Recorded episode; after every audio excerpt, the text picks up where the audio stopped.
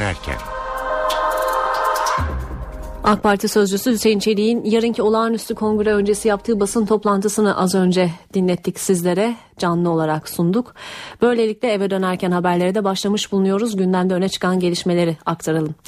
Yargıtay Başkanlar Kurulu'nun adli yılın başlaması nedeniyle gelecek hafta yapılacak törende Barolar Birliği Başkanı Metin Feyzoğlu'nu konuşmasına vize vermesi muhalefette yankı buldu.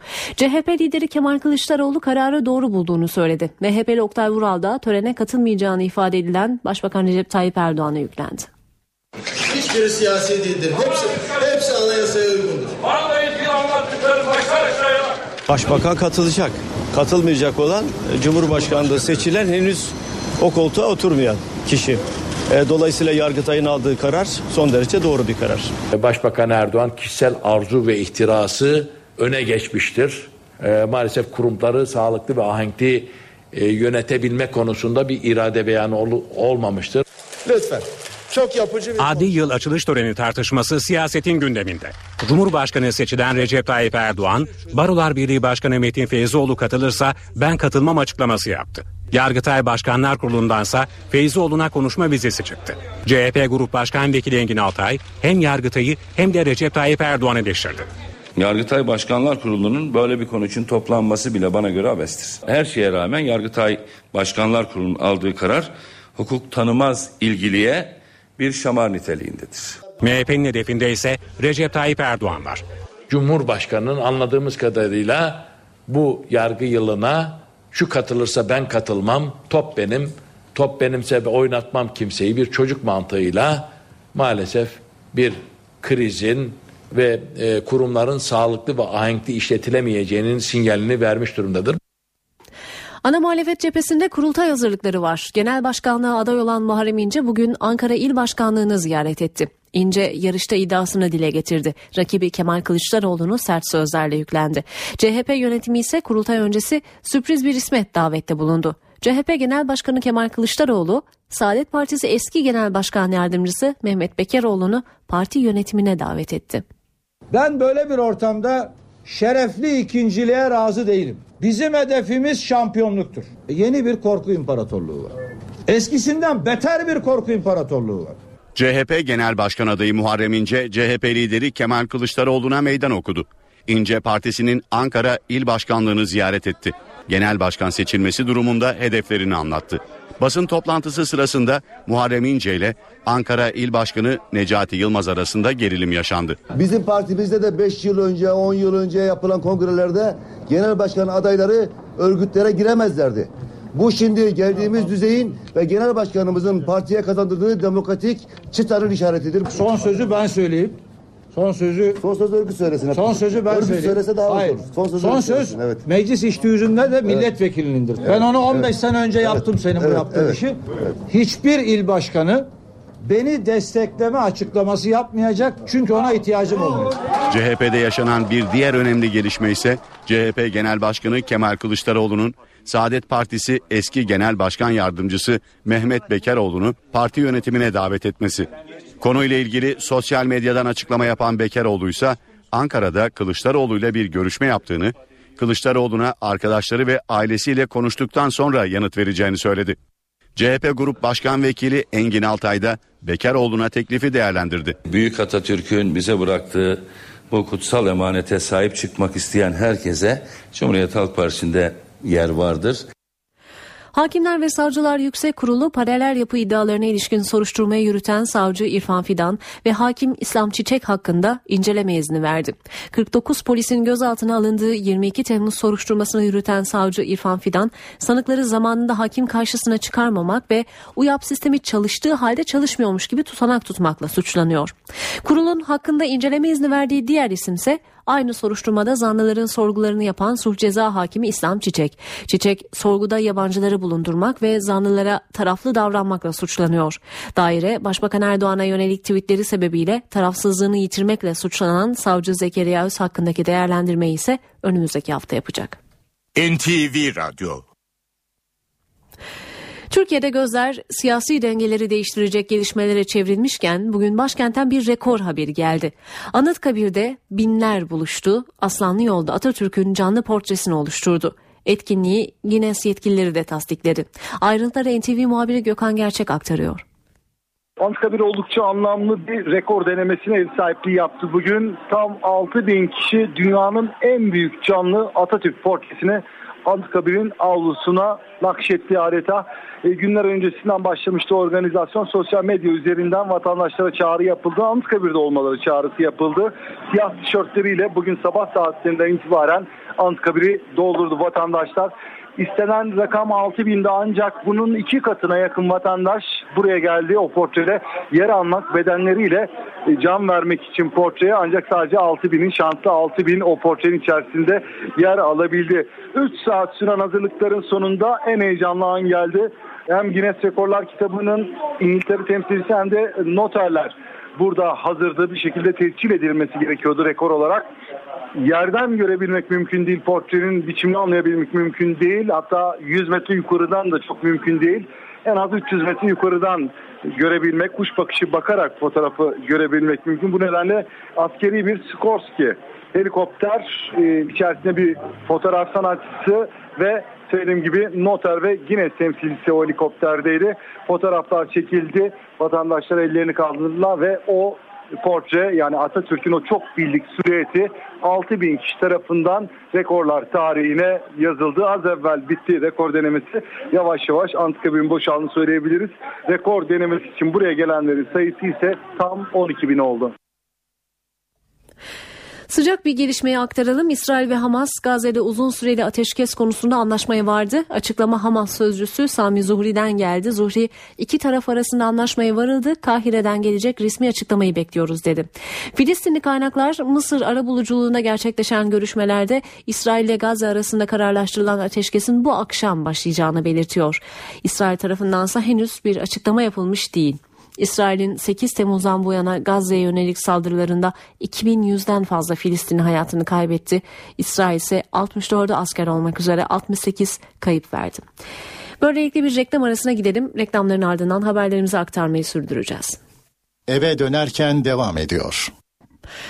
Eve dönerken de haberlerimizi aktarmayı sürdürüyoruz. Siirt'te Botan çayındaki taşkında kaybolan Semanur Parlaküşer'in cesedine ulaşıldı. Ölü sayısı böylece 6'ya yükseldi. Olayın nasıl meydana geldiyse hala netlik kazanmış değil. Taşkının ardından gözaltına alınan barajda görevli 5 kişi ise adli kontrol şartıyla serbest bırakıldı. 40 kurtarma görevlisi ve 14 dalgıç Botan çayını saatlerce taradı. Aramalar ikinci günde sonuç verdi. Akıntıya kapılan 10 yaşındaki Semanur Parlaküşer'in de cesedine ulaşıldı.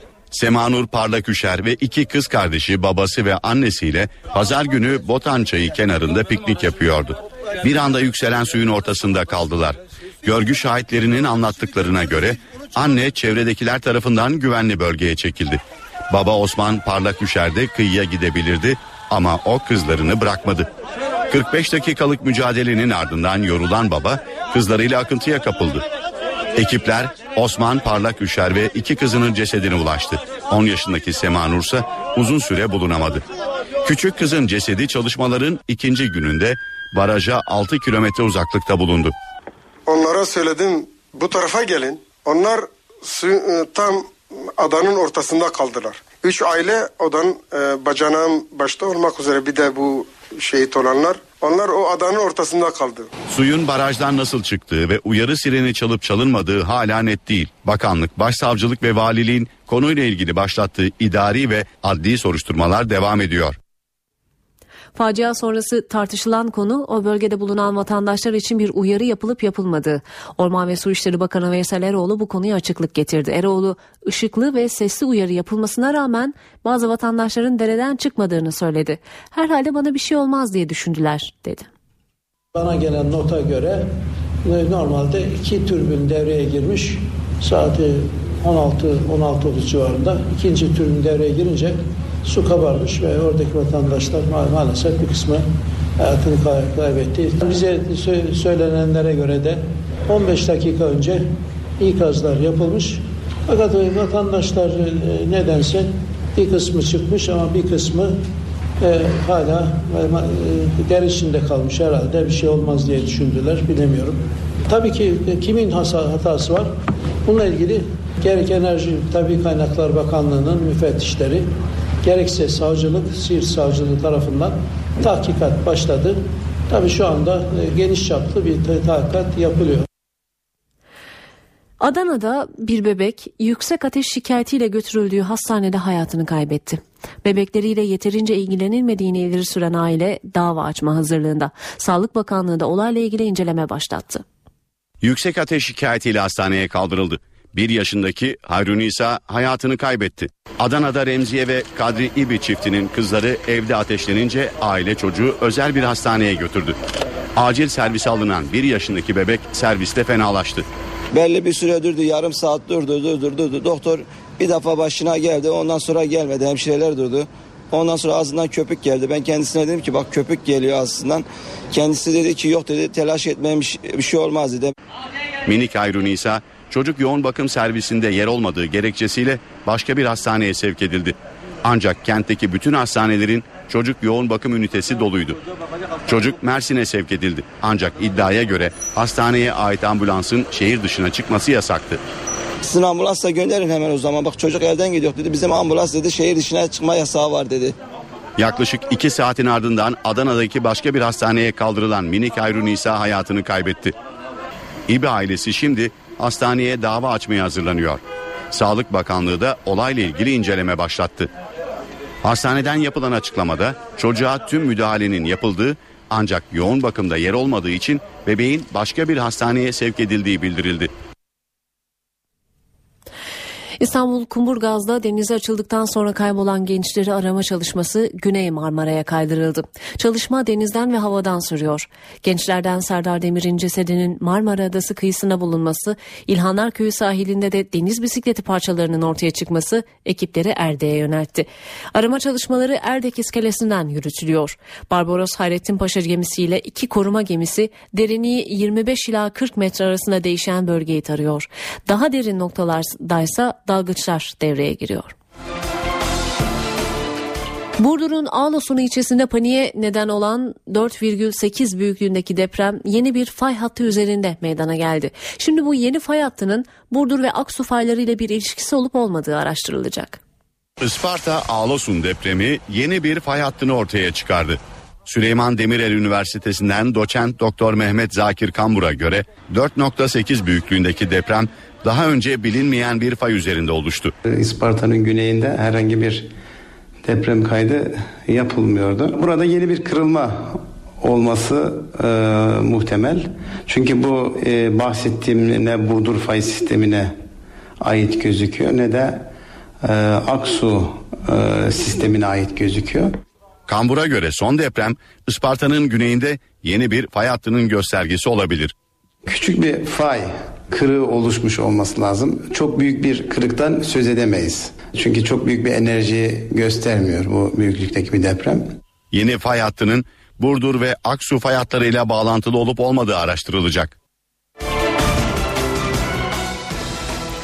Şırnak'ta tanker şoförleri eylem yaptı. Akaryakıt taşımacılığı izin belgesi verilmemesine tepki gösteren şoförler Habur sınır kapısına giden yolu ulaşıma kapattı. Tanker şoförleri ikinci kez Habur sınır kapısına giden yolu ulaşıma kapattı. Şırnak'ın Silop ilçesinde akaryakıt taşımacılığı izin belgesi verilmemesine tepki gösteren şoförler ilk eylemi 30 Temmuz'da yapmıştı. Şoförler odası ve bazı yetkililer devreye girdi, eylem sona erdi. Ancak daha sonra Ankara'da yapılan görüşmelerden olumsuz sonuç çıktı. Bunun üzerine tır parkı önünde toplanan tanker sürücüleri Habur sınır kapısına giden yolu kapatarak araçların geçişine izin vermedi. Bu tankerle giriş çıkışları kapatacağız. Yani giriş çıkışları yapmayacak. Sadece bu bizim izinler gelene kadar bu eylemimizi sürdüreceğiz burada. Eylem nedeniyle jandarma ekipleri bölgeye gitti. Sorun çözülene kadar eyleme devam edeceklerini söyleyen şoförler pasaport ve ehliyetlerini yere attı. Mardin'de ise çiftçiler sokağa döküldü. Çiftçiler elektrik kesintilerini protesto için yol kapattı. 6 saat boyunca aynı yerde eylem yapan çiftçiler jandarma ekiplerinin uyarısına karşın eylemi bitirmeyince müdahale başladı. Çevik kuvvet polisi ve jandarma ekipleri gaz bombası ve tazikli su kullandı. Müdahale sırasında bir genç yüzüne isabet eden gaz bombası fişeğiyle yaralandı. NTV Radyo Hollanda Suriye'den gelebilecek saldırılara karşı geçen yıl Ocak ayında NATO'nun isteği doğrultusunda Türkiye'ye gönderdiği Patriot füzelerinin görev süresini uzatmadı. Konuyla ilgili parlamentonun alt kanadı temsilciler meclisine bilgi veren hükümet temsilcisi Patriot sistemlerinin görev süresinin biteceği 2015 Ocak sonunda Hollanda'ya götürüleceğini bildirdi. Temsilci sürekli kullanım durumunda olan savunma sisteminin büyük bakıma ihtiyacı olduğunu ve bunun da ancak Hollanda'da yapılabileceğini söyledi. Hollanda Genelkurmay Başkanı NATO'yu alınan kararla ilgili bilgilendirdi. Uzun menzilli füze savunma sistemi ihalesinde teklif güncelleme süresi bir kez daha uzatıldı. Çin'in ilk sırayı aldığı ihale kapsamında sözleşme görüşmeleri sürerken ikinci ve üçüncü sırayı alan şirketler tekliflerini 31 Aralık tarihine kadar güncelleyebilecek. 26 Eylül 2013 tarihinde ihalede en iyi teklifi veren Çinli firmayla sözleşme görüşmelerine başlanmasına karar verilmişti.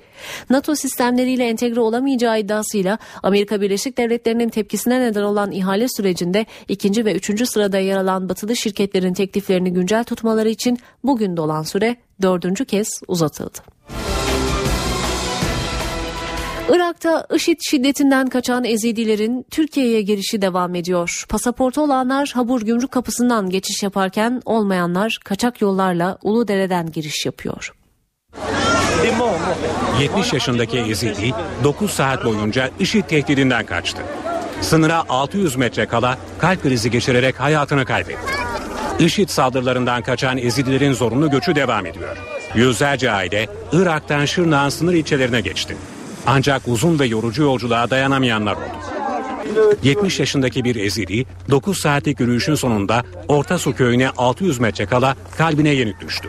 HDP Şırnak Milletvekili Selma Irmak, sınırın diğer tarafından daha binlerce Ezidinin Türkiye'ye geçmek için beklediğini söyledi. Mesela dün 3000 kişi Uludere'den giriş yaptı.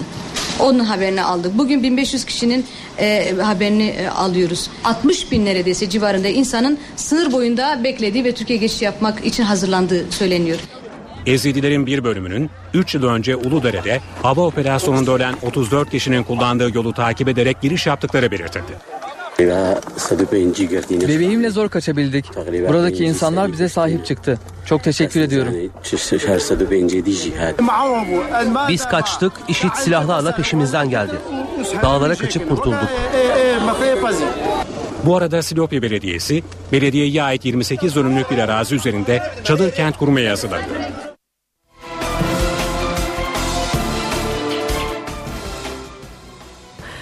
Kuzey Irak'taki bölgesel Kürt yönetimi IŞİD'le mücadelede Batı'nın yanı sıra İran'ın da desteğini arkasına aldı. Kürt yönetimi başkanı Mesut Barzani, İran'ın peşmerge güçlerine silah ve mühimmat yardımı yaptığını açıkladı. Mesut Barzani, silah istedik bize silah veren ilk ülke İran oldu dedi. Barzani silah yardımının gelmesiyle peşmergelerin cesaretinin arttığını da belirtti. Mesut Barzani, IŞİD'e karşı saldırı pozisyonuna geçtik ve ilerleme kaydediyoruz ifadesini kullandı. İran Dışişleri Bakanı da tüm Orta Doğu için tehdit oluşturan IŞİD'e karşı, karşı bütün ülkelerin ortak hareket etmesi gerektiğini söyledi. Amerika Birleşik Devletleri Irak'ın ardından Suriye'de de IŞİD mevzilerini vurabilir. Amerikan basınında insansız hava araçlarının istihbarat amaçlı Suriye üzerinde uçmaya başladığı konusunda bilgiler yer alıyor. Gözler şimdi Amerikan Başkanı Obama'da. Amerika Birleşik Devletleri Suriye'yi vurmaya hazırlanıyor. Washington, Irak'ta vurduğu Irak-Şam İslam Devleti IŞİD'i şimdi de Suriye'de vurmanın hazırlığında.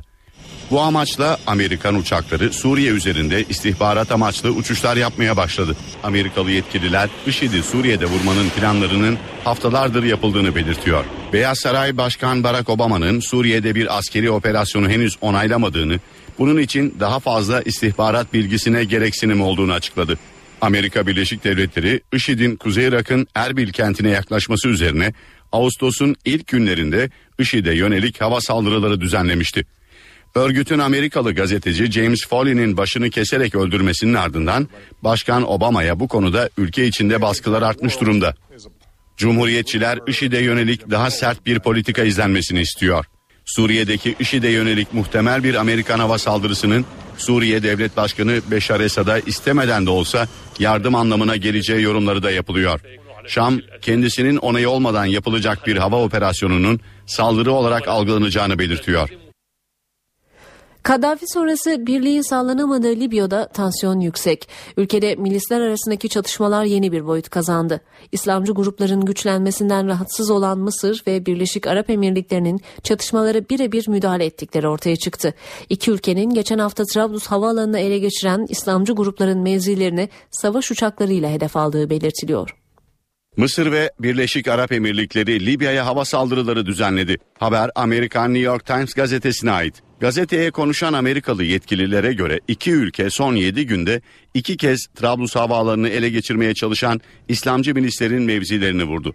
Habere göre Birleşik Arap Emirlikleri'ne ait savaş uçakları Mısır'daki üsleri kullanarak saldırıları düzenledi. Ancak bu hava operasyonları Libya'da İslamcı milislerin ilerleyişini durduramadı. Milisler Trablus Uluslararası Havaalanı'nın kontrolünü ele geçirdi. Mısır ve Birleşik Arap Emirlikleri saldırıları doğrulamıyor. Konuyla ilgili olarak kendisine danışılmayan ve günler sonra olaydan haberdar olan Washington gelişmelere tepkili. Amerika Birleşik Devletleri, Fransa, Almanya, İngiltere ve İtalya dışarıdan müdahalenin Libya'da bölünmüşlüğü daha da artıracağı yönünde ortak bir açıklama yaptı. Geçen Haziran'daki seçimlerden yenilgiyle çıkan İslamcı gruplar Trablus havaalanını ele geçirmek için Zintan milisleriyle geçen aydan bu yana çatışıyordu. Katar'ın İslamcı gruplara destek verdiği Birleşik Arap Emirlikleri, Suudi Arabistan ve Mısır'ın ise bu grupların elinin güçlendirilmesinden rahatsız oldukları belirtiliyor. Ukrayna-Rusya gerilimi tırmanıyor. Kiev sınırı geçen 10 Rus askerini yakaladığını duyurdu. Askerlerin özel bir misyon için Ukrayna topraklarına girdiği iddia ediliyor. Rusya ise askerlerin yanlışlıkla sınırı geçtiğini savunuyor. Moskova-Kiev arasında gerilim yüksek. Ukrayna 10 Rus askerinin ülkenin doğusunda Rusya sınırına 20 kilometre uzaklıkta yakalandığını duyurdu. Rusya sınırda devriye gezen askerlerin yanlışlıkla Ukrayna topraklarına girdiğini savundu. Ukrayna ise askerlerin özel bir misyon için topraklarına girdiği iddiasında. Rus askerleri ne yaptıklarını ve neden yaptıklarını anlamıyor. Olanlara bir anlam veremiyor. Her şey politika ve parayla ilgili. Rusya yanlılarıyla Ukrayna ordusu arasındaki çatışmalar son günlerde ülkenin güneydoğusundaki Novoazovsk'ta yoğunlaşmış durumda. Çatışmalarda son 24 saatte 12'den fazla Ukrayna askeri öldü. Ukraynalı yetkililere göre 4 Ukraynalı sınır muhafızı da Rus helikopterlerinin açtığı ateşte yaşamını yitirdi. Ukrayna ordu yetkilileri çatışmalara destek için Rusya sınırından geçen 12 zırhlı aracın tahrip edildiğini de duyurdu. Rusya'nın geçen Mart'ta Kırım'ı ilhak etmesinin ardından Ukrayna'nın doğusunda Rusya yanlıları da bağımsızlık talebiyle orduyla çatışmaya başlamıştı. Geçen Nisan'dan beri Donetsk ve Luhansk bölgelerinde süren çatışmalarda 2000'den fazla kişi yaşamını yitirdi. 340 bin kişi de evlerini terk etmek zorunda kaldı. Eve dönerken haberlerde kısa bir araya gidiyoruz ardından tekrar sizlerleyiz. Eve dönerken devam ediyor. İstanbul yollarındaki durumu paylaşacağız. An itibarıyla E5'te Avrupa'dan Anadolu'ya geçişte daha akıcı bir trafik söz konusu teme göre. Yer yer yoğunluklar var. Bu yoğunluklar özellikle Haliç girişinde söz konusu. Daha sonra Ok Meydanı civarında köprü trafiği başlıyor ve köprü girişinde bu trafik yavaş yavaş çözülüyor. Temde ise Avrupa'dan Anadolu'ya geçişte yoğunluk Gazi Osman civarında başlıyor ve köprüye girişe kadar devam ediyor. Tersi yönde iki köprüde yer yer yoğunluk var. İki köprüye girişte Acıbadem civarında başlıyor yoğunluk. Birinci köprüde, ikinci köprüde ise Kavacık civarında yine başlayan bir yoğunluk söz konusu. Çıkışlarda ise E5 üzerinde ve TEM üzerinde şu an itibariyle sorun görünmüyor.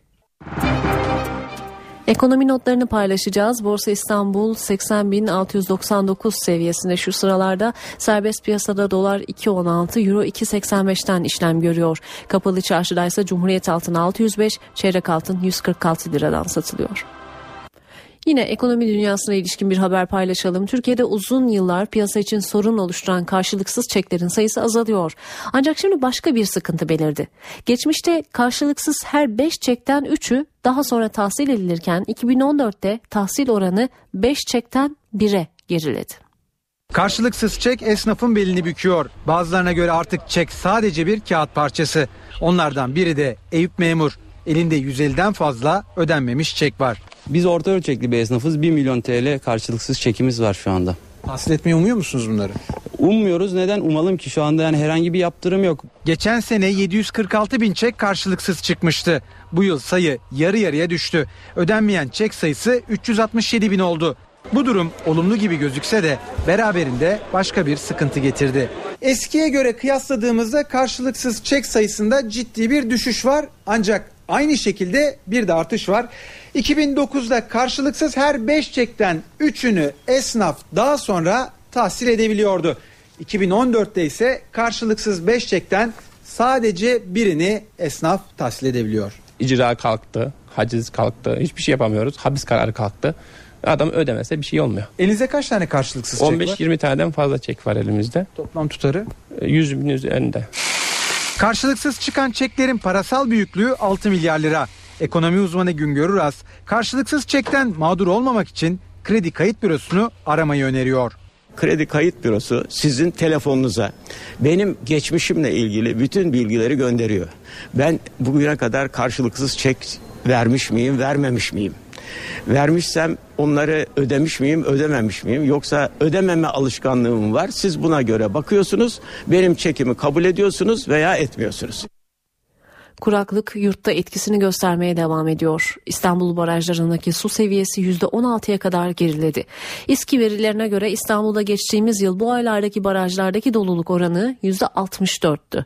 Bu yaz sağanak yağışlara rağmen barajlar dolmadı. Kentteki barajların son 15 gün içindeki doluluk oranı %18'den %16'ya geriledi. Yetkililer vatandaşları su israfı konusunda uyarıyor. Şimdi yurt geneli için yarınki hava tahminlerini alacağız. NTV Meteoroloji Editörü Gökhan Abur'u dinleyeceğiz. İyi akşamlar. Marmara ve iç kesimlerde geceler serinlese de yurt genelinde sıcaklıklar yükselmeye devam ediyor. Yarın ve perşembe günü daha da yükselecek ama cuma günü Trakya'dan başlayarak yeniden azalacak.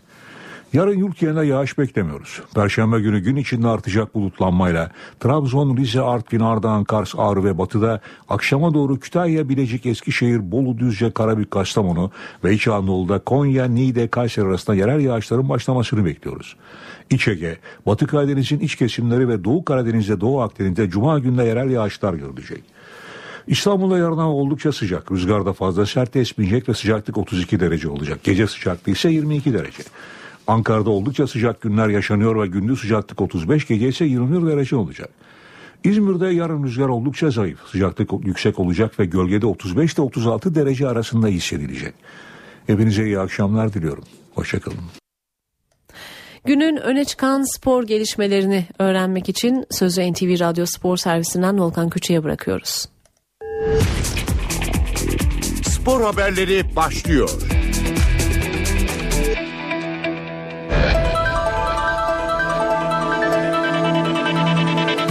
Galatasaray ile Fenerbahçe arasında oynanan Süper Kupa maçı Soma için oynandı. Geliri hayatını kaybeden madencilerin ailelerine bırakılan karşılaşmada yaşamını yitiren Beşiktaş Onursal Başkanı Süleyman Seba da unutulmadı. Fenerbahçe ile Galatasaray arasında Manisa'da oynanan Süper Kupa maçına her iki takımın futbolcuları Soma'da hayatını kaybeden madencilerin çocuklarıyla çıktı. Futbolcuların ısınmasının ardından başlarında madenci baretleri bulunan görevliler saha etrafında takımların bayraklarını taşıdı. Bayrakları taşıyanların üzerindeki tişörtlerde hayatını kaybeden Beşiktaş Kulübü Onursal Başkanı Süleyman Seba'nın fotoğrafları da yer aldı. İstiklal Marşı'nın okunmasının ardından Soma'daki maden faciasında hayatını kaybedenlerin yanı sıra Beşiktaş Kulübü Onursal Başkanı Süleyman Seba, Fenerbahçe Kulübü eski başkanı Faruk Ilgaz ve Galatasaray eski yöneticisi Turgan Ece için saygı duruşunda bulunuldu. Soma'dan milli takım otobüsleriyle Manisa'ya getirilen ve Türkiye Futbol Federasyonu'nun verdiği yemeğe katılan maden şehidi aileleri müsabakayı kendilerine ayrılan bölümde takip etti. Türk bayrağı dağıtılan aileler yerlerini aldığı sırada tribünden alkışlar yükseldi ve her yer Soma, her yer karanlık şeklinde tezahürat yapıldı. Mücadelede Futbol Federasyonu tarihinde ilk kez protokol tribünü koltukları içinde bilet kesildi. Maçı takip eden gazeteciler de bağış yaparak stada girdi. Derbi maçtan elde edilecek tüm gelir Soma'da yaşamını yitiren madencilerin ailelerine bağışlanacak. Fenerbahçe Galatasaray mücadelesine yine gerginlikler damga vurdu. Penaltı vuruşları sırasında Volkan Demirel ile Melo arasında yaşananlar Soma yararına oynanan derbinin önüne geçti. Volkan maç sonu açıklamalarıyla da gündeme damga vurdu. Fenerbahçe'nin Galatasaray'ı penaltı vuruşlarıyla yenerek Süper Kupayı kazandığı maç gergin anlara sahne oldu. İki takım futbolcuları golsüz eren 120 dakikada zaman zaman tartışmalar yaşadı. Gerilim penaltı vuruşlarında doruk noktasına tırmandı. İlk penaltıları Galatasaray'da Olcan, Fenerbahçe'de ise Kayk gole çevirdi. Ardından Selçuk İnan ve Caner Erkin vuruşlarından yararlanamadı. Galatasaray'ın Brezilyalı yıldızı Felipe Melo'nun topun başına geldiği penaltı ise maçın en çok konuşulan anı oldu. Melo topu beyaz noktaya koyarken kaleci Volkan'la diyaloğa girdi. Vuruşu kullanan Brezilyalı futbolcu topu üstten out'a gönderirken Volkan Demirel kaçan penaltı sonrası Melo'nun üstüne atladı. Karşılaşmanın hakemi Kamil Abitoğlu gerginlik büyümeden iki oyuncunun arasına girdi. Bu pozisyon sonrası Volkan'la Melo sarı kart gördü. Volkan Demirel'in karşılaşma sonrası Fenerbahçe TV'ye yaptığı açıklama da olay yarattı. Deneyimli kalecinin belediye gereksiz sokak köpeklerini zehirlesin yoksa o işte bana kalacak sözleri gündeme damga vurdu. Fenerbahçe basın sözcüsü Mahmut Uslu Süper Kupa maçı sonrasında kameralar karşısına geçti. 120 dakikalık mücadele nedeniyle iki takımı da kutlayan Uslu Galatasaray yönetimini eleştirdi. İyi bir maç oldu. Aslında biz daha hakimdik ama e, atamadık. E, bir sakatlık oldu o kadar. Sezon başıdır. E, Galatasaray'ı da tebrik etmek lazım. İyi mücadele ettiler. Çünkü 110-120 dakika az bir şey değil sezon başı. Biz e, Galatasaray'la bu yönetimden evvel 3 Temmuz'dan evvel çok dostuk. Rakiptik ve yani herkes biliyorsunuz ortalama olarak her sene 3 senede bir şampiyon oluyor. Şampiyonluklar hep gelip geçicidir. Camialar önemlidir. Galatasaray camiası çok büyük bir camiadır. Bana taktığınız sivri dilli. Ben 18 tane dava kazandım. Bana kimse dava açmadı. Ben kimseye hakaret etmedim. Hiçbir camiye de söylemedim. Ama hoşunuza gidiyor sert konuşan, doğru konuşan. Ben kendi kulübümle ilgili konuşurum. Başkalarıyla konuşmam. Futbol Federasyonu Başkanı Yıldırım Demirören Süper Kupa maçı sonrasında tribünleri öfkeliydi. Demirören sezon içinde kötü tezahürat ve sahaya yabancı madde atılmasının tamamen önüne geçeceklerini söyledi. Yine üzülerek izlediğimiz kötü tezahürat, sahaya atılan yabancı maddeler. Ben kesinlikle söylüyorum bu devam etmeyecek ve ettirmeyeceğiz. Nasıl önlemler alacak? Her şekilde önlemler. Demin Sayın Bakanımla da konuştum. İçeride spor savcımızla da konuştum. Her türlü önlemler alınacak. Futbolun güzel yanlarıyla futbolu güzel göreceğiz. Biz dimdik ayakta durup devam edeceğiz. Kanuni yollarda muhakkak çalışacaktır ama bu kötü tezahürat ve yabancı madde bitecek. Bizim kurallarımız belli yani kanun belli, kurallar belli bunun sertliği şeydir. Kurallar tamamen uygulanacak yani kimseye tolerans yok. Futbolcular arasında iyi niyetimiz var. Ben hep söylüyorum futbolcularımız saha içinde mücadelelerini yapıyorlar. Adlenin verdiği dozda bazen yanlış hareketler de yapıyorlar ama hepsi çıkarken el eleydi. Hepsi şampiyonu kutladı, hepsi birbirini kutladı. Herkes şu anda yine Melo'nun sizin elinizi sıkmadığından bahsediyor. Farkında değilim vallahi. Ya bunları gündeme getirmek zaten bunun bitmeyeceği demektir ya. Bu soruyu sormayın bile. Bana değil Melo'yu sorun. Bana ne elim sıkmadı sorun sorun ya. Futbol Federasyonu Soma'da yapılacak futbol okulu için ilk adımı attı. Genç futbolcuların eğitim alacağı okul için yer tahsisi yapıldı. Törende Türkiye Futbol Direktörü Fatih Terim'le Galatasaray yöneticileri arasında soğuk rüzgarlar esti. Türkiye Futbol Federasyonu yönetimi Soma'daki maden faciasında yakınlarını kaybedenler için Süper Kupa maçı öncesi yemek verdi. Yemekte Soma'da Futbol Federasyonu tarafından yaptırılacak futbol okulu için yer tahsisi töreni yapıldı. Organizasyonda Türkiye Futbol Direktörü Fatih Terim'le Galatasaray yöneticileri arasında soğuk rüzgarlar esti. Protokol gereği Spor Genel Müdürü Mehmet Baykan, Futbol Federasyonu Başkanı Yıldırım Demirören, Türkiye Futbol Direktörü Fatih Terim, Fenerbahçe Kulübü Divan Kurulu Başkanı Vefa Küçük, Fenerbahçe Basın Sözcüsü Mahmut Uslu, Galatasaray Divan Kurulu Başkanı İrfan Aktar, Galatasaray 2. Başkanı Özkan Olcay, yöneticiler Lütfi Arıboğan, Mete İkiz, Necati Demirkol ve Ebru Köksal'la aynı masadaydı. Ancak Terim Galatasaray yönetimi geldiğinde selam vermek için ayağa kalkmadı. Galatasaray yöneticileriyle diyaloğa girmeyen Fatih Terim bulunduğu masadan ayrılarak başka bir masaya geçti. Terim daha sonra Yıldırım Demirören'e veda edip organizasyondan ayrıldı. Beşiktaş Arsenal maçı için Londra'ya gitti. Siyah beyazlılarda Necip Uysal da kafilede yer aldı. Beşiktaş Şampiyonlar Ligi playoff turunda 0-0'ın rövanşında deplasmanda karşılaşacağı Arsenal maçı için sabah saatlerinde Londra'ya hareket etti. Siyah beyazlılarda takımla çalışmalara başlayan Necip Uysal ve son antrenmanda kafasına dikiş atılan Tolga Zengin de Londra'ya götürüldü. Beşiktaş'ta teknik direktör Slaven Bilic saat 20.30'da bir basın toplantısı düzenleyecek. Siyah beyazlılar Emirates stadındaki antrenmanını saat 21'de yapacak. Arsenal Beşiktaş maçı yarın saat 21.45'e oynanacak. Bu maçı NTV Radyo'dan da canlı olarak dinleyebilirsiniz. 12 dev adam 4 gün sonra başlayacak olan Dünya Kupası için bugün İspanya'ya gitti. Yolculuk öncesi baş antrenör Ergin Ataman, oyunculardan Sinan Güler ve Kerem Gönlüm açıklamalarda bulundu. Hazırlıklarımız tamam, sistemimiz tamam. Ee, oyuncularımızın e, kimin ne verebileceğini e, tespit etmiş durumdayız. Son bir deneme yapıp Porto Rico maçında e, 30 Ağustos'ta e, Yeni Zelanda e, galibiyetiyle Dünya Şampiyonası'na başlamak istiyoruz. E, her ne kadar hazırlık döneminde galibiyetler alamasak da e, burada bizim hedefimiz Dünya Şampiyonası'nda galibiyetlerle hedefe varmak. Onun için e, ümitliyiz. E, hedefimiz e, yüksek. Bu gruptan ilk iki içinde çıkmak istiyoruz. E, grubumuzda Amerika var. Tabii ki çok güçlü. Turnuvanın favorileri arasında. Ama diğer takımların bizim seviyemizde olduğunu düşünüyorum. Finlandiya, Ukrayna, Yeni Zelanda, e, Dominik Cumhuriyeti'nin bu takımlara karşı üstünlük sağlayıp grupta ilk ikiye girmek öncelikli hedefimiz. Bunu başarabilirsek daha sonraki eleme turları başlayacak. Bilbao'dan Barcelona'ya geçip orada da hedefimiz e, ilk 8 dünyanın ilk 8 takımı arasına kalabilmek. Ondan sonrası artık turnuvadaki performanslar belirleyecek. Yapmamız gerekenler belli. Başarılı olmak için ne yapmamızı ne yapmamız gerektiğini biliyoruz ve e, ne olursa olsun iyi mücadele ederek e, Türk halkını gurur Türk halkının gurur duyabileceği bir performans göstermek istiyoruz.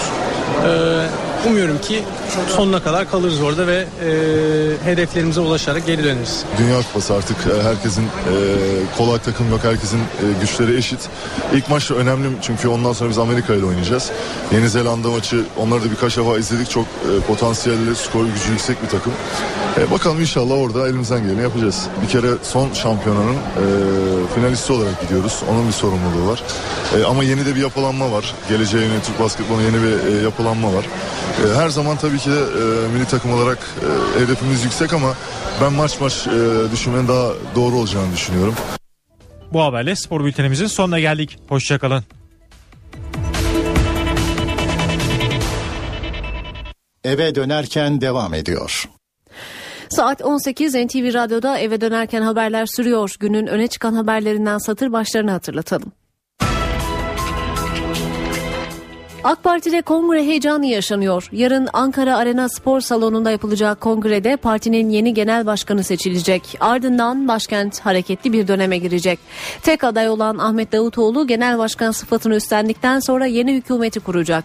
Başkentte kongre arifesine yaşananları canlı bağlantıyla aktaracağız. Yargıtay'dan Barolar Birliği Başkanı Metin Feyzoğlu'nun yeni adli yıl açılışına konuşma yapması yönünde karar çıkması siyasetin gündeminde. Muhalefet kanadından değerlendirmeler geldi. Hedefte Başbakan Erdoğan vardı. Hakimler ve Savcılar Yüksek Kurulu paralel yapı soruşturmasını yürüten savcı İrfan Fidan ve hakim İslam Çiçek hakkındaki iddiaların incelenmesine karar verdi. Gazze'de ateşkese varıldı. Anlaşmanın bu kez uzun süreli olduğu ifade ediliyor. İstanbul barajlarındaki su seviyesi %16'ya kadar geriledi. Yetkililer su israfı konusunda vatandaşı uyarıyor. Öne çıkan haberlerden satır başları böyle. Şimdi ayrıntılar.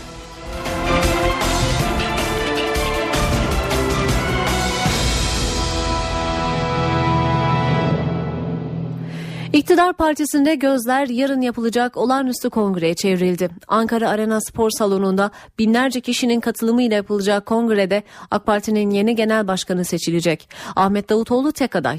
Davutoğlu genel başkan seçildikten sonra ise yeni hükümeti kurma görevini üstlenecek. Kongrenin yapılacağı salonda yoğun bir hazırlık yürütülüyor. O hazırlıklar ve yarınki programla ilgili parti sözcüsü Hüseyin Çelik konuştu neler söylediğini NTV muhabiri Murat Barış Koraybe soracağız. Murat. AK Parti'nin ilk olağanüstü kongresi için Ankara Arena'daki çalışmalarda artık son aşamaya gelindi. Salonun içinde ve dışında yaklaşık 30 bin kişinin katılması beklenen kongrenin sloganı hep birlikte yeni Türkiye olarak belirlendi. Salon Erdoğan'ın genel başkan olarak son kez katılacağı kongre için hazırlanırken salona giremeyenlerin dışarıdan izleyebilmeleri için bahçeye dev ekranlar kurulacak. Kongrede açılış yapıldıktan sonra Başbakan Erdoğan bir konuşma gerçekleştirecek. Erdoğan delegelere son kez genel başkan ve başbakan olarak seslenecek. Ardından kongrede AK Parti'nin 12 yıllık icraatlarının yer aldığı kısa bir film gösterilecek. Filmin ardındansa yeni genel başkan adayı Ahmet Davutoğlu delegelere seslenecek, destek isteyecek. Kongrenin tek gündem maddesi olduğu için AK Parti sözcüsü Hüseyin Çelik'e göre kısa süreli bir kongre olacak. AK Parti tüzüğüne göre genel başkan adaylığı için kongre üye tam sayısının en az %20'sinin yazılı önerisi gerekiyor. Yani yaklaşık 300 kadar delegenin imzası aranacak. Gerekli imzalardan ilkini de Başbakan Recep Tayyip Erdoğan'ın atması bekleniyor. Kongre konseptinin ise ilk kez lider temalı olmayacağı parti misyonuna ve yeni döneme vurgu yapılacağı belirtiliyor. Kongrede divan başkanının ise AK Parti Genel Sekreteri Haluk İpek olmasına kesin gözüyle bakılıyor. Engelli dostu kongre olarak ifade ediliyor AK Parti'nin birinci olağanüstü kongresi. Engelli davetlilere gönderilmek üzere özel davetiyeler hazırlandı. Görme engelliler için Braille alfabesinde hazırlanan davetiyelerin yanı sıra kongreyi takip edecek olan işitme engelli katılımcılara ise işaret dili bilen özel görevler eşlik edecek. Kongrede başta İngilizce ve Arapça olmak üzere farklı dillerde simultane tercüme de yapılacak. Kongre sabahı tüm koltuklara kumanya ile birlikte ikramların yanı sıra birer Türk bayrağı ve AK Parti bayrağı bırakılacak. Ayrıca kongre temalı 25 bin şapka dağıtılması bekleniyor. Kongre alanında ayrıca yabancı heyetler için bir kokteyl salonu da hazırlandı. O kokteyl salonunda saat 15 ile 16 arasında yabancı misyon şeflerine ve gelecek davetlere bir resepsiyon verileceğini yine AK Parti sözcüsü Çelik ifade etti. CHP, MHP ve HDP'nin aralarında yer aldığı 9 siyasi partide kongrenin davetlileri arasında ayrıca Türkiye'de görev yapan yabancı misyon şefleri de davetli. Devlet Başkanı ve Başbakan düzeyinde ise kongreye kimse çağrılmadı. Kongreye ayrıca 800'e yakın yerli ve yabancı gazetecinin de akredite olduğu belirtiliyor.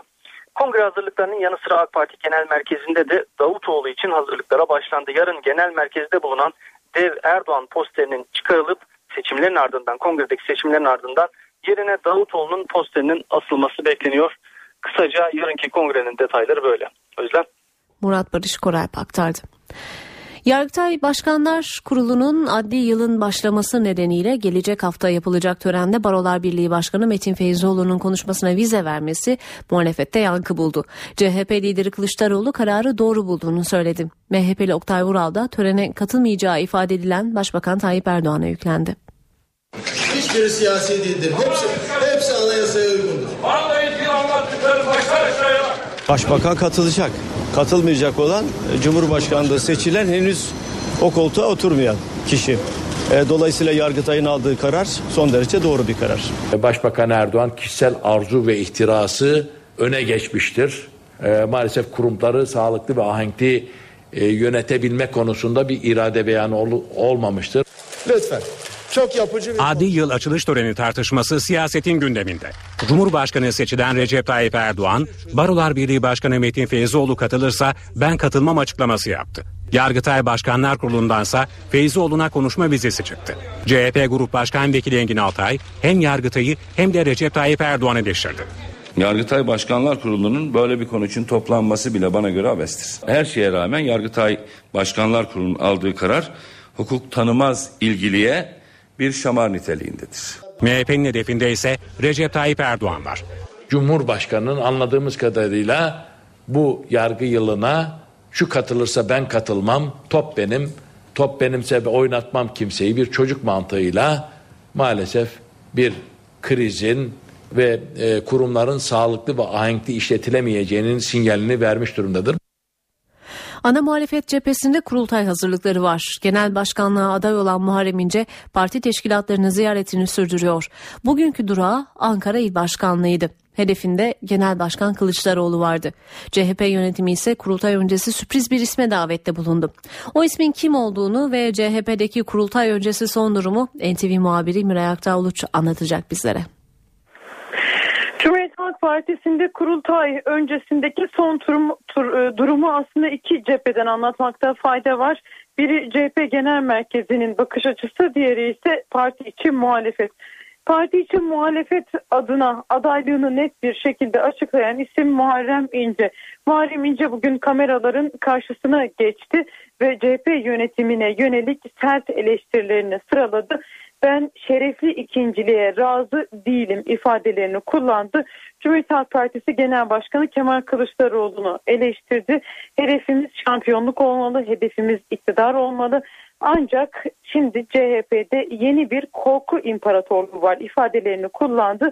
Hatta eskisinden daha beter bir korku imparatorluğu var sözleriyle CHP Genel Başkanı Kemal Kılıçdaroğlu'na meydan okuduğunu söyleyebiliriz Muharrem İnce'nin. Muharrem İnce dün il başkanlığına bu yöndeki e, talebini iletti. İl başkanlığını ziyaret etmek istediğini ifade etti Ankara İl Başkanlığı'nı ve Ankara İl Başkanı tarafından karşılandı. Ancak o ziyaret sırasında e, ufak bir gerginlik de e, yaşandı hem il başkanıyla Muharrem İnce arasında onu da aktarmakta fayda var. İl Başkanı Necati Yılmaz e, partimizde 5-10 yıl önce olsa bir genel başkan adayı gelip il başkanlığında bu şekilde bir konuşma yapamazdı.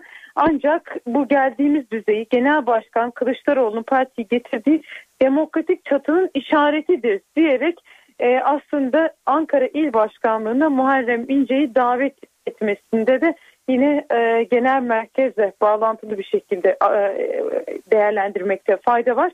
Ancak Muharrem İnce bu sözlerine tepki gösterdi ve dedi ki benim genel başkanlığımda hiçbir il başkanı beni desteklemek zorunda olmayacak.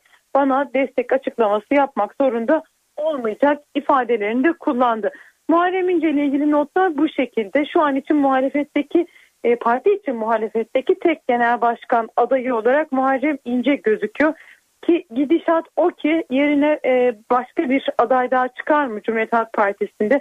Muharrem İnce dışında başka adaylar da ön plana çıkar mı? Şu an için e, çıkmayacak gibi görünüyor. Cumhuriyet Halk Partisi'nde CHP Genel Başkanı Kemal Kılıçdaroğlu'na alternatif olarak tek isim ön plana çıkıyor. Ve e, CHP yönetiminin cephesi Kılıçdaroğlu açısından bakıldığında durum nasıl? CHP yönetimi ise kurultaydaki sonuçtan şimdiden emin gibi. Onlar kendilerine güveniyorlar ve e, CHP'de herhangi bir genel başkan değişiminin olmayacağı görüşündeler. Kemal Kılıçdaroğlu e, hem delegelere güveniyor. Kendi zamanında e, delege yapısında önemli değişiklikler olmuştu. Partide şu e, görüş hakim örgütler bir genel başkan değişimi istemiyorlar. Genel merkez açısından da böyle bir bakış açısı var. Ve e, bugün dikkat çeken isimlerden biri açıklama yaptı. Aslında dün kendisine teklif e, geldiğiyle ilgili haberler CHP kulislerinde duyulmaya başlanmıştı. Saadet Partili eski Genel Başkan Yardımcısı Saadet Partisi'nin Mehmet Bekeroğlu kendisi e, bugün bir açıklama yaptı ve dedi ki evet CHP Genel Başkanı Kemal Kılıçdaroğlu ile Ankara'da bir görüşme yaptım. Ve o görüşmenin ardından e, Kılıçdaroğlu'na yanıtımı vereceğim. Henüz siyasete dönüp dönmemekle ilgili kararımı vermedim. Ancak ailem ve arkadaşlarımla bununla ilgili görüş alışverişinde bulunduktan sonra siyasete katılıp katılmayacağım yönündeki değerlendirmemi Cumhuriyet Halk Partisi'ne ileteceğim dedi. Kendisine CHP'de yöneticilik teklif edildiği ifade edilmişti. E, bu, bu yöndeki teklifi de doğrudan Kılıçdaroğlu'nun yaptığı belirtiliyor. E, Mehmet Bekaroğlu ile ilgili bu son durum partinin grup başkan vekili Engin Altay'a da soruldu. Engin Altay ise Atatürk ilkelerini kabul eden, parti tüzüğünü kabul eden herkes Cumhuriyet Halk Partisi'ne katılabilir dedi. Mehmet Bekaroğlu ile ilgili durum bu şekilde. CHP'nin 5-6 Eylül tarihlerinde yapılacak e, kurultayında, olağanüstü kurultayında PM için sadece Mehmet Bekaroğlu'nun ismi değil, başka ilginç isimler de dile getirmeye başlandı. Ee, ünlü e, doktorlardan Alper Demirbaş örneğin ona teklif götürüldüğü ifade ediliyor. Onun dışında gezi sürecinde ön plana çıkan isimlere yine teklif götürüldüğü ifade ediliyor. Onlar arasında Mehmet Karlı vardı. Ancak Mehmet Karlı'nın yakın çevresine e, bu dönem aday olmayacağını, bu dönem parti meclisinde rol almak istemediğini söylediği de ifade edildi. Tansel Çöleşan da yine PM için ismi geçen e, kişilerden biri Atatürkçü Düşünce Derneği'nin genel başkanı Tansel Çöleşan. Onun da PM'ye sıcak baktığı belirtiliyor. Cumhuriyet Halk Partisi kulislerinde bunların yanı sıra dediğimiz gibi hem gezi sürecinde ön plana çıkan isimler hem de milletvekillerinden CHP'nin mevcut milletvekillerinden çok sayıda isim parti meclisine alınacak gibi görünüyor. E, CHP'deki son kulisler özetle bu şekilde. Teşekkürler. Hakimler ve Savcılar Yüksek Kurulu paralel yapı iddialarına ilişkin soruşturma yürüten savcı İrfan Fidan ve hakim İslam Çiçek hakkında inceleme izni verdi. 49 polisin gözaltına alındığı 22 Temmuz soruşturmasını yürüten savcı İrfan Fidan sanıkları zamanında hakim karşısına çıkarmamak ve UYAP sistemi çalıştığı halde çalışmıyormuş gibi tutanak tutmakla suçlanıyor. Kurulun hakkında inceleme izni verdiği diğer isimse aynı soruşturmada zanlıların sorgularını yapan sulh ceza hakimi İslam Çiçek. Çiçek sorguda yabancıları bulundurmak ve zanlılara taraflı davranmakla suçlanıyor. Daire Başbakan Erdoğan'a yönelik tweetleri sebebiyle tarafsızlığını yitirmekle suçlanan savcı Zekeriya Öz hakkındaki değerlendirmeyi ise önümüzdeki hafta yapacak. Cumhurbaşkanı Abdullah Gül'ün köşkteki 7 yılı 17 kitaba sığdırıldı. Gül'ün görev süresince yaptığı konuşmalar, geziler, faaliyetler kitaplarda ayrıntılı olarak anlatıldı. Ciltler arasında köşk mutfağının anlatıldığı Zarafet Lezzet isimli kitap dikkat çekiyor. Abdullah Gül'ün görev süresince yaptığı konuşmalar, geziler, konuklar, köşk mutfağında hazırlanan yemekler. Köşkte yapılan tadilatlar, restorasyonlar hepsi 17 kitaba sığdırıldı. Kitapların tanıtımı Cumhurbaşkanlığı Genel Sekreteri Mustafa İsen tarafından yapıldı. Hemen hemen yaptığımız bütün işlerde biraz bu ilkeden hareket ettik. Yapılan işlerin topluma örnek olmasını ve kendi sahasının en iyi, en değerli, en kaliteli örnekleri olmasına gayret ettik. İsen kitapların hazırlanmasında Hayrun İsa Gül'ün etkin bir rol üstlendiğini vurguladı. Beyefendinin sağladığı imkanlar yanında hanımefendinin hassasiyetleri çok önemli bir rol oynadı. Ee, onun yönlendirmeleri çerçevesi içinde profesyonel bir ekiple çalıştık. Kitaplar Gül'ün 7 yıl boyunca yaptıklarını adım adım anlatıyor. İhtimam, Zerafet, Lezzet isimli kitap şüphesiz dikkat çekiyor. Kitapta Çankaya Köşkü'nün mutfağı, yemekleri ve davet sofraları fotoğraflarla anlatılıyor. Anadolu yemekleri o günkü konumlarıyla yani her zaman işte burada sıklıkla yer alan Kayseri mutfağı Kayseri mutfağı konumuyla değil o biraz Çankaya taşınabilecek bir biçimde yeniden üretilerek e, bu menülere girmiştir. Çankaya ve Tarabya Köşkü'nde 7 yılda yaşanan değişikliklerse Cumhurbaşkanlığının değişen yüzü başlığı altında iki ayrı kitapta toplandı. Şimdi kısa bir ara. Eve dönerken devam ediyor. NTV Radyo'da haberleri aktarmayı sürdürüyoruz. Başkentte rekor denemesi başarıyla sonuçlandı. Başkomutanlık Meydan Muharebesi'nin 92. yıl dönümünde Anıtkabir'de 6 bin kişi Atatürk'ün canlı portresini oluşturdu. 3 saat süren etkinliği Guinness yetkilileri de izledi ve tasdikledi. Canlandırma dünyanın en büyük Atatürk portresi olarak Guinness Rekorlar kitabına girdi. Atatürk portresi daha önce de İzmir ve Bursa'da oluşturulmuştu.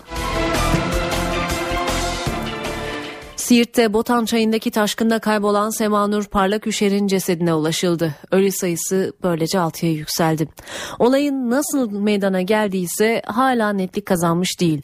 Taşkının ardından gözaltına alınan barajda görevli 5 kişi ise adli kontrol şartıyla serbest bırakıldı.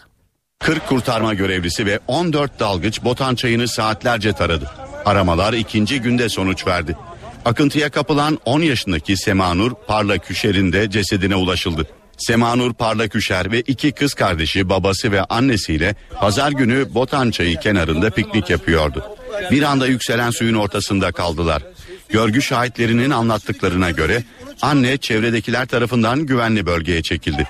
Baba Osman Parlaküşer de kıyıya gidebilirdi ama o kızlarını bırakmadı. 45 dakikalık mücadelenin ardından yorulan baba kızlarıyla akıntıya kapıldı. Ekipler Osman Parlak Üşer ve iki kızının cesedine ulaştı. 10 yaşındaki Sema Nursa uzun süre bulunamadı. Küçük kızın cesedi çalışmaların ikinci gününde baraja 6 kilometre uzaklıkta bulundu. Onlara söyledim bu tarafa gelin. Onlar su, e, tam adanın ortasında kaldılar. Üç aile odanın e, bacanağın başta olmak üzere bir de bu şehit olanlar onlar o adanın ortasında kaldı. Suyun barajdan nasıl çıktığı ve uyarı sireni çalıp çalınmadığı hala net değil. Bakanlık, başsavcılık ve valiliğin konuyla ilgili başlattığı idari ve adli soruşturmalar devam ediyor. Facia sonrası tartışılan konu o bölgede bulunan vatandaşlar için bir uyarı yapılıp yapılmadığı. Orman ve Su İşleri Bakanı Veysel Eroğlu bu konuya açıklık getirdi. Eroğlu, ışıklı ve sesli uyarı yapılmasına rağmen bazı vatandaşların dereden çıkmadığını söyledi. Herhalde bana bir şey olmaz diye düşündüler dedi. Bana gelen nota göre e, normalde iki türbün devreye girmiş.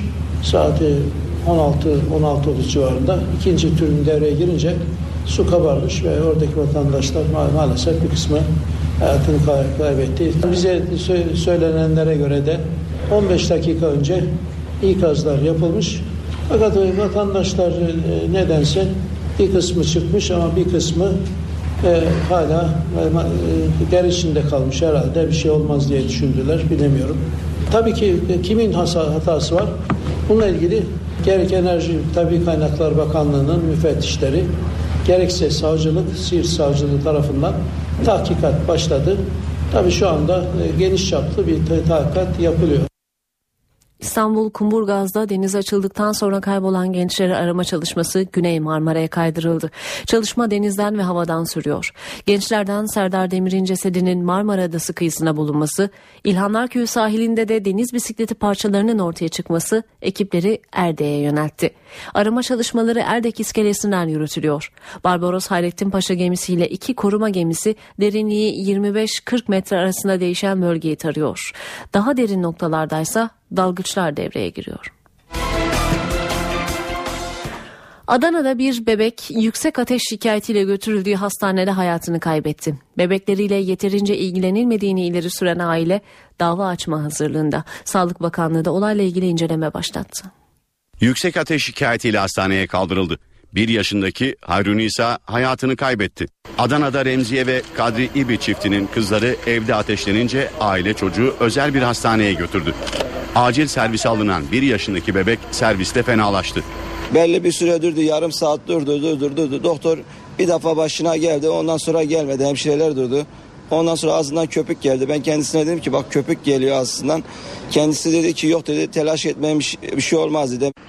Minik Hayrunisa çocuk yoğun bakım servisinde yer olmadığı gerekçesiyle başka bir hastaneye sevk edildi.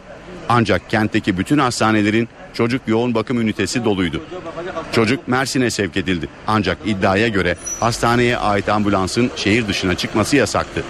Sizin ambulansla gönderin hemen o zaman. Bak çocuk evden gidiyor dedi. Bizim ambulans dedi şehir dışına çıkma yasağı var dedi. Yaklaşık iki saatin ardından Adana'daki başka bir hastaneye kaldırılan minik Hayru Nisa hayatını kaybetti. İbi ailesi şimdi hastaneye dava açmaya hazırlanıyor. Sağlık Bakanlığı da olayla ilgili inceleme başlattı. Hastaneden yapılan açıklamada çocuğa tüm müdahalenin yapıldığı ancak yoğun bakımda yer olmadığı için bebeğin başka bir hastaneye sevk edildiği bildirildi. Süper Kupa Fenerbahçe'nin oldu. Ezeli rakibi Galatasaray'ı penaltılarla geçen Sarı Lacivertliler yeni sezonun ilk kupasını kazanmış oldu. Ancak gün boyu maçtan öte sahada yaşanan tartışmalar konuşuldu. Fenerbahçe kalecisi Volkan Demirel'in Galatasaraylı Melo'yu kastederek belediye sokak hayvanlarını zehirlesin deyince ortalık karıştı. İstanbul Barosu Hayvan Hakları Komisyonu milli kaleciyi hem kulübüne hem de federasyona şikayet etti. Volkan Demirel de sosyal medyadan kendini savundu. Önce rakibini ima edip belediye sokak köpeklerini zehirlesin yoksa ben yapacağım dedi. Sonra da Instagram hesabından açıklama yaptı. Fenerbahçe ve milli takım kalecisi Volkan Demirel'e tepkiler büyüyor. İstanbul Barosu Hayvan Hakları Komisyonu Fenerbahçe kalecisi Volkan Demirel'i belediye sokak köpeklerini zehirlesin sözleri nedeniyle Türkiye Futbol Federasyonu'na şikayet etti. İnsanları suça teşvik eder tarzda belediye köpekleri zehirlesin yoksa bu iş bana kalacak sözün şeklindeki sözlerini kabul etmek mümkün değil. Onunla alakalı dilekçelerimizi hazırladık. Avukat Deniz Tavşancıl topluma mal olmuş sporcuların açıklamalarına dikkat etmesi gerektiği görüşünde. Tavşancıl Amacımız milli kalecinin yanlışını düzeltmesi diyor. Ne talep ediyorsunuz son olarak?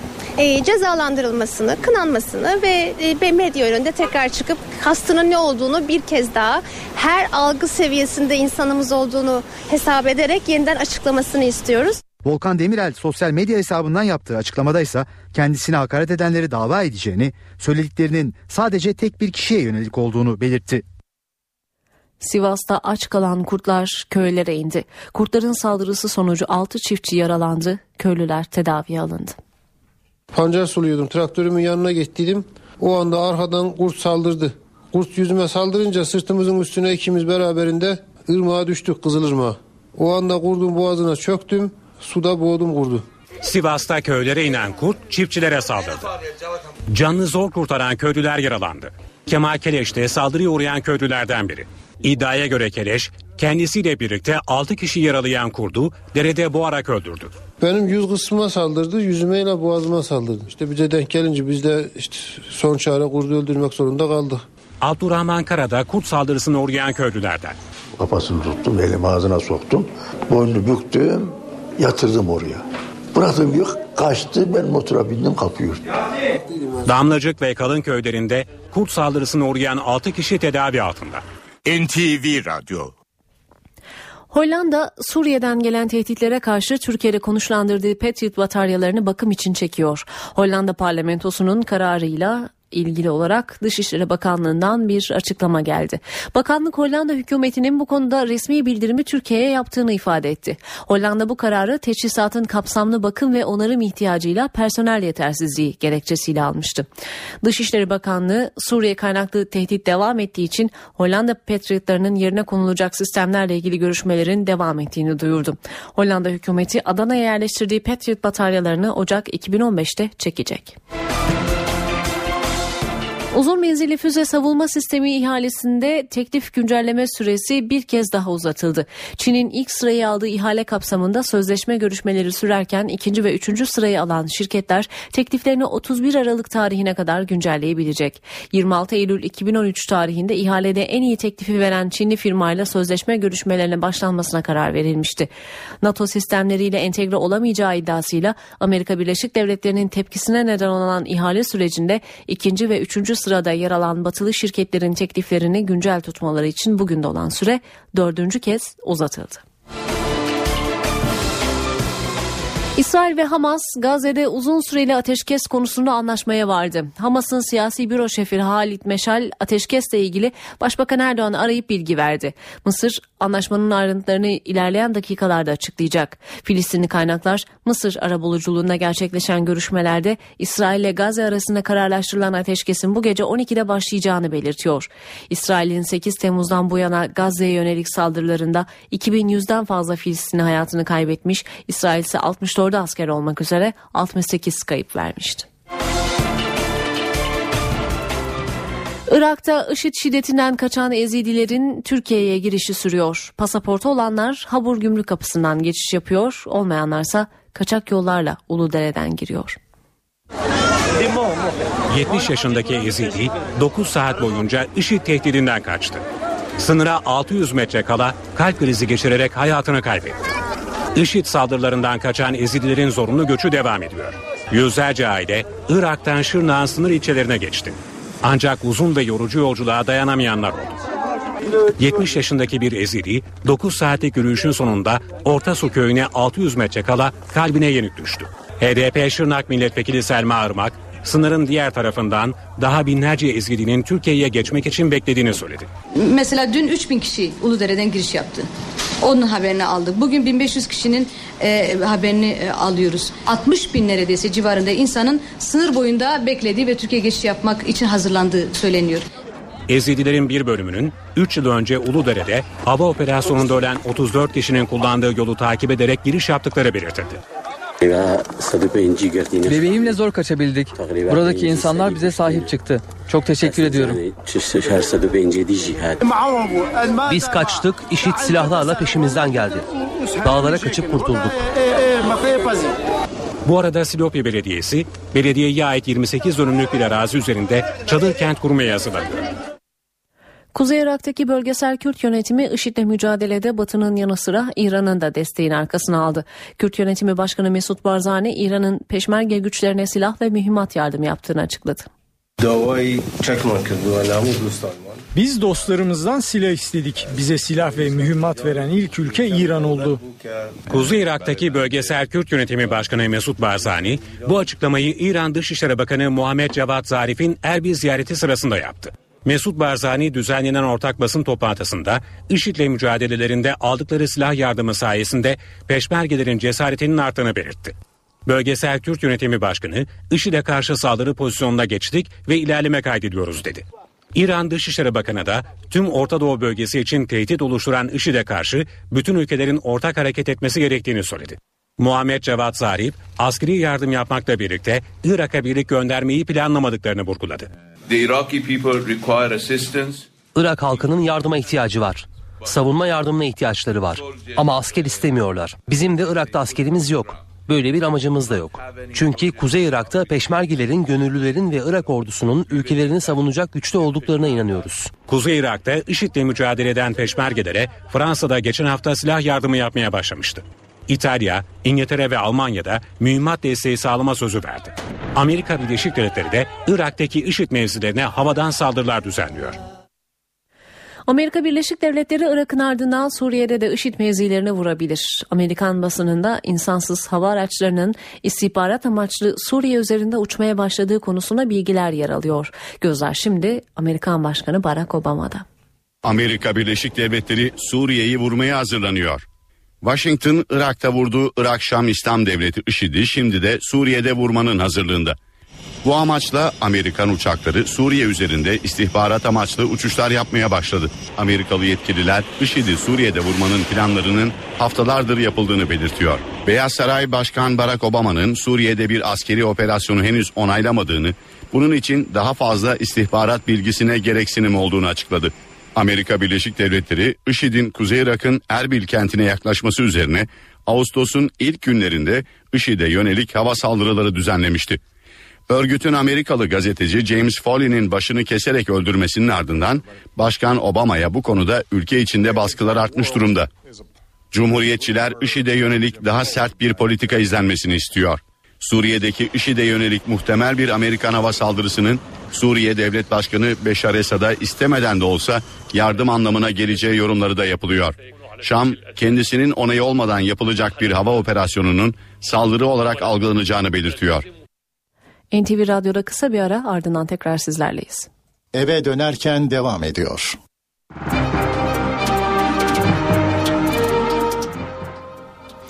Ekonomi piyasalarından rakamları paylaşacağız. Borsa İstanbul günü 80.754 puandan tamamladı. Serbest piyasada dolar 2.16, euro 2.85'ten işlem gördü. Kapalı çarşıda ise Cumhuriyet altın 605, çeyrek altın 146 liradan satıldı.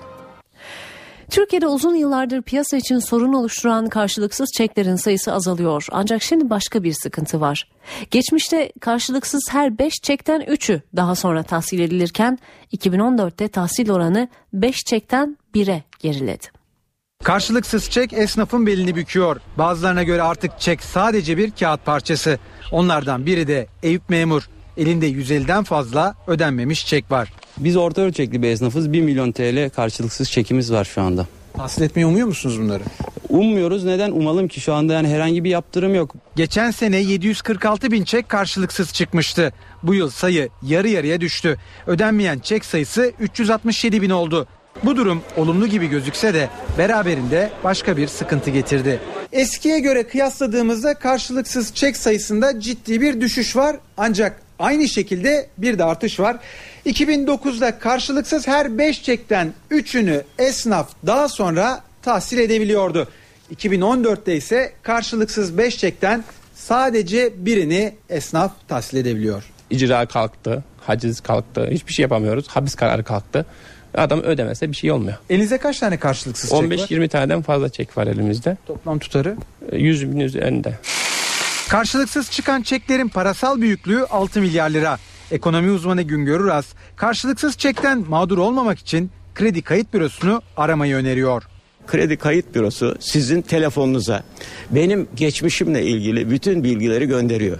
Ben bugüne kadar karşılıksız çek vermiş miyim, vermemiş miyim? Vermişsem onları ödemiş miyim, ödememiş miyim? Yoksa ödememe alışkanlığım var. Siz buna göre bakıyorsunuz. Benim çekimi kabul ediyorsunuz veya etmiyorsunuz.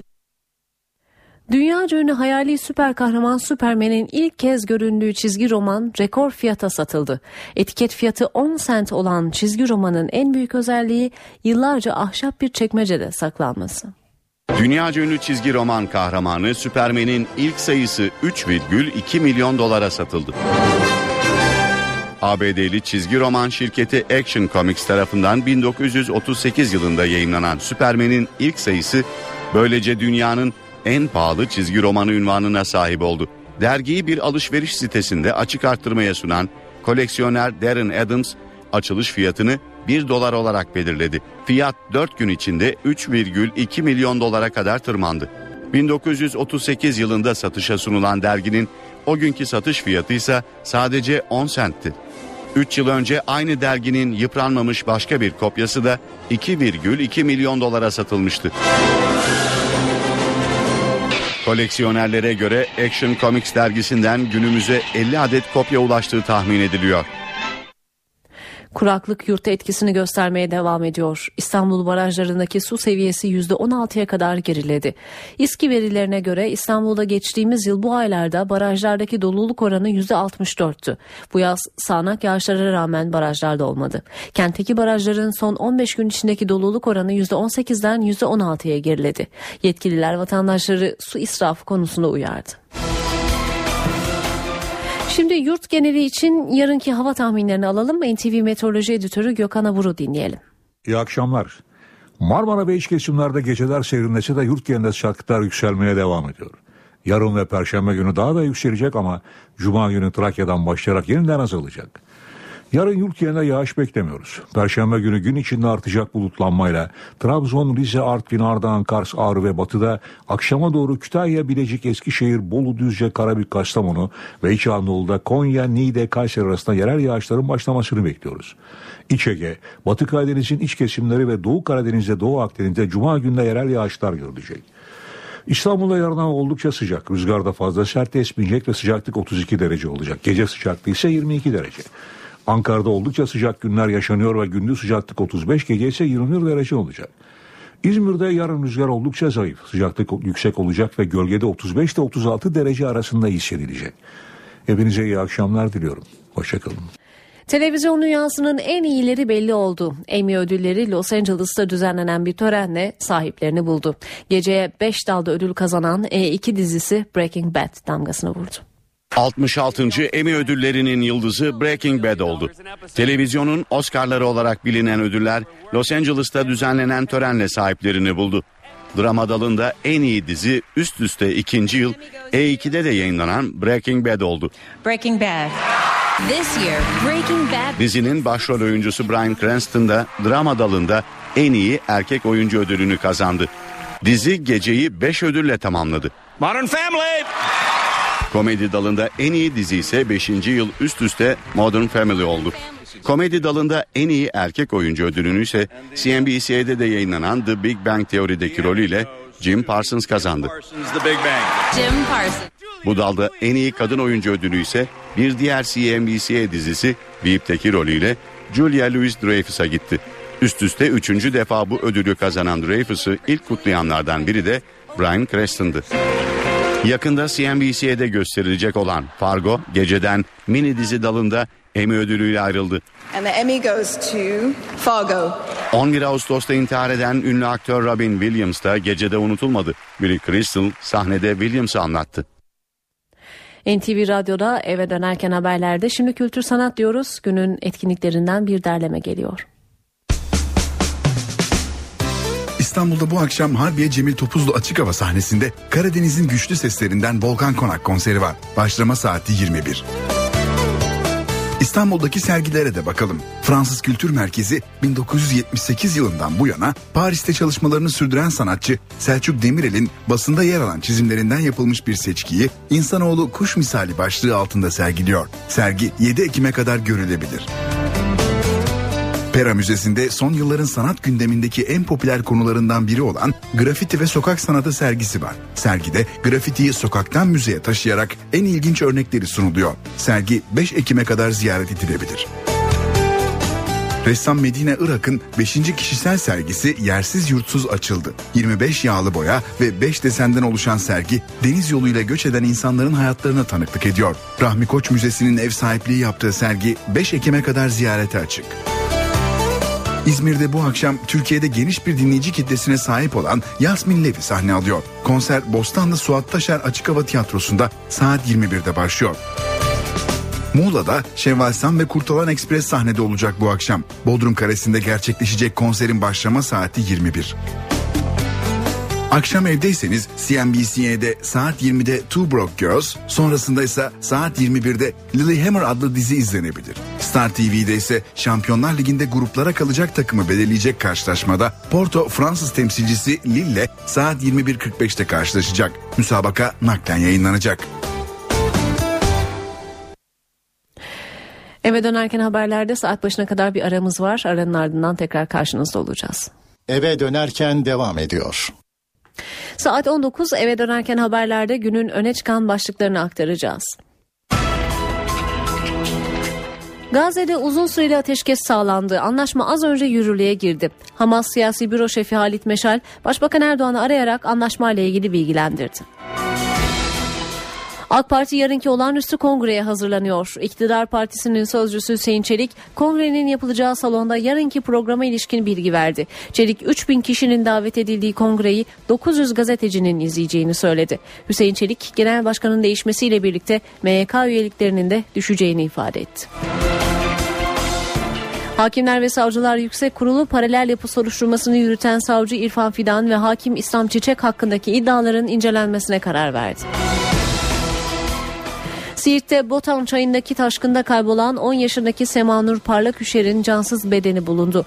Olayda hayatını kaybedenlerin sayısı 6'ya yükseldi. Orman ve Su İşleri Bakanı Veysel Eroğlu su yükselmeden 15 dakika önce ışıklı ve sesli uyarı yapıldığı yönünde ellerinde bilgi olduğunu söyledi. Başkentte rekor denemesi başarıyla sonuçlandı. Başkomutanlık Meydan Muharebesi'nin 92. yıl dönümünde Anıtkabir'de 6 bin kişi Atatürk'ün canlı portresini oluşturdu. 3 saat süren etkinliği Guinness yetkilileri de izledi ve tasdikledi. Kuzey Irak'taki bölgesel Kürt yönetimi IŞİD'le mücadelede Batı'nın yanı sıra İran'ın da desteğini arkasına aldı. Kürt yönetimi başkanı Mesut Barzani İran'ın peşmerge güçlerine silah ve mühimmat yardımı yaptığını açıkladı. İstanbul barajlarındaki su seviyesi %16'ya kadar geriledi. Yetkililer su israfı konusunda vatandaşı uyardı.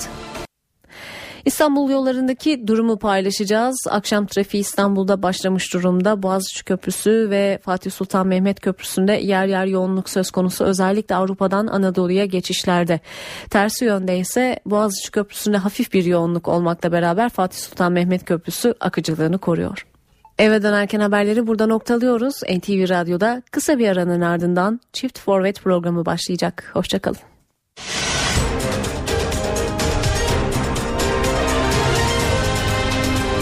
NTV Radyo, Türkiye'nin haber radyosu.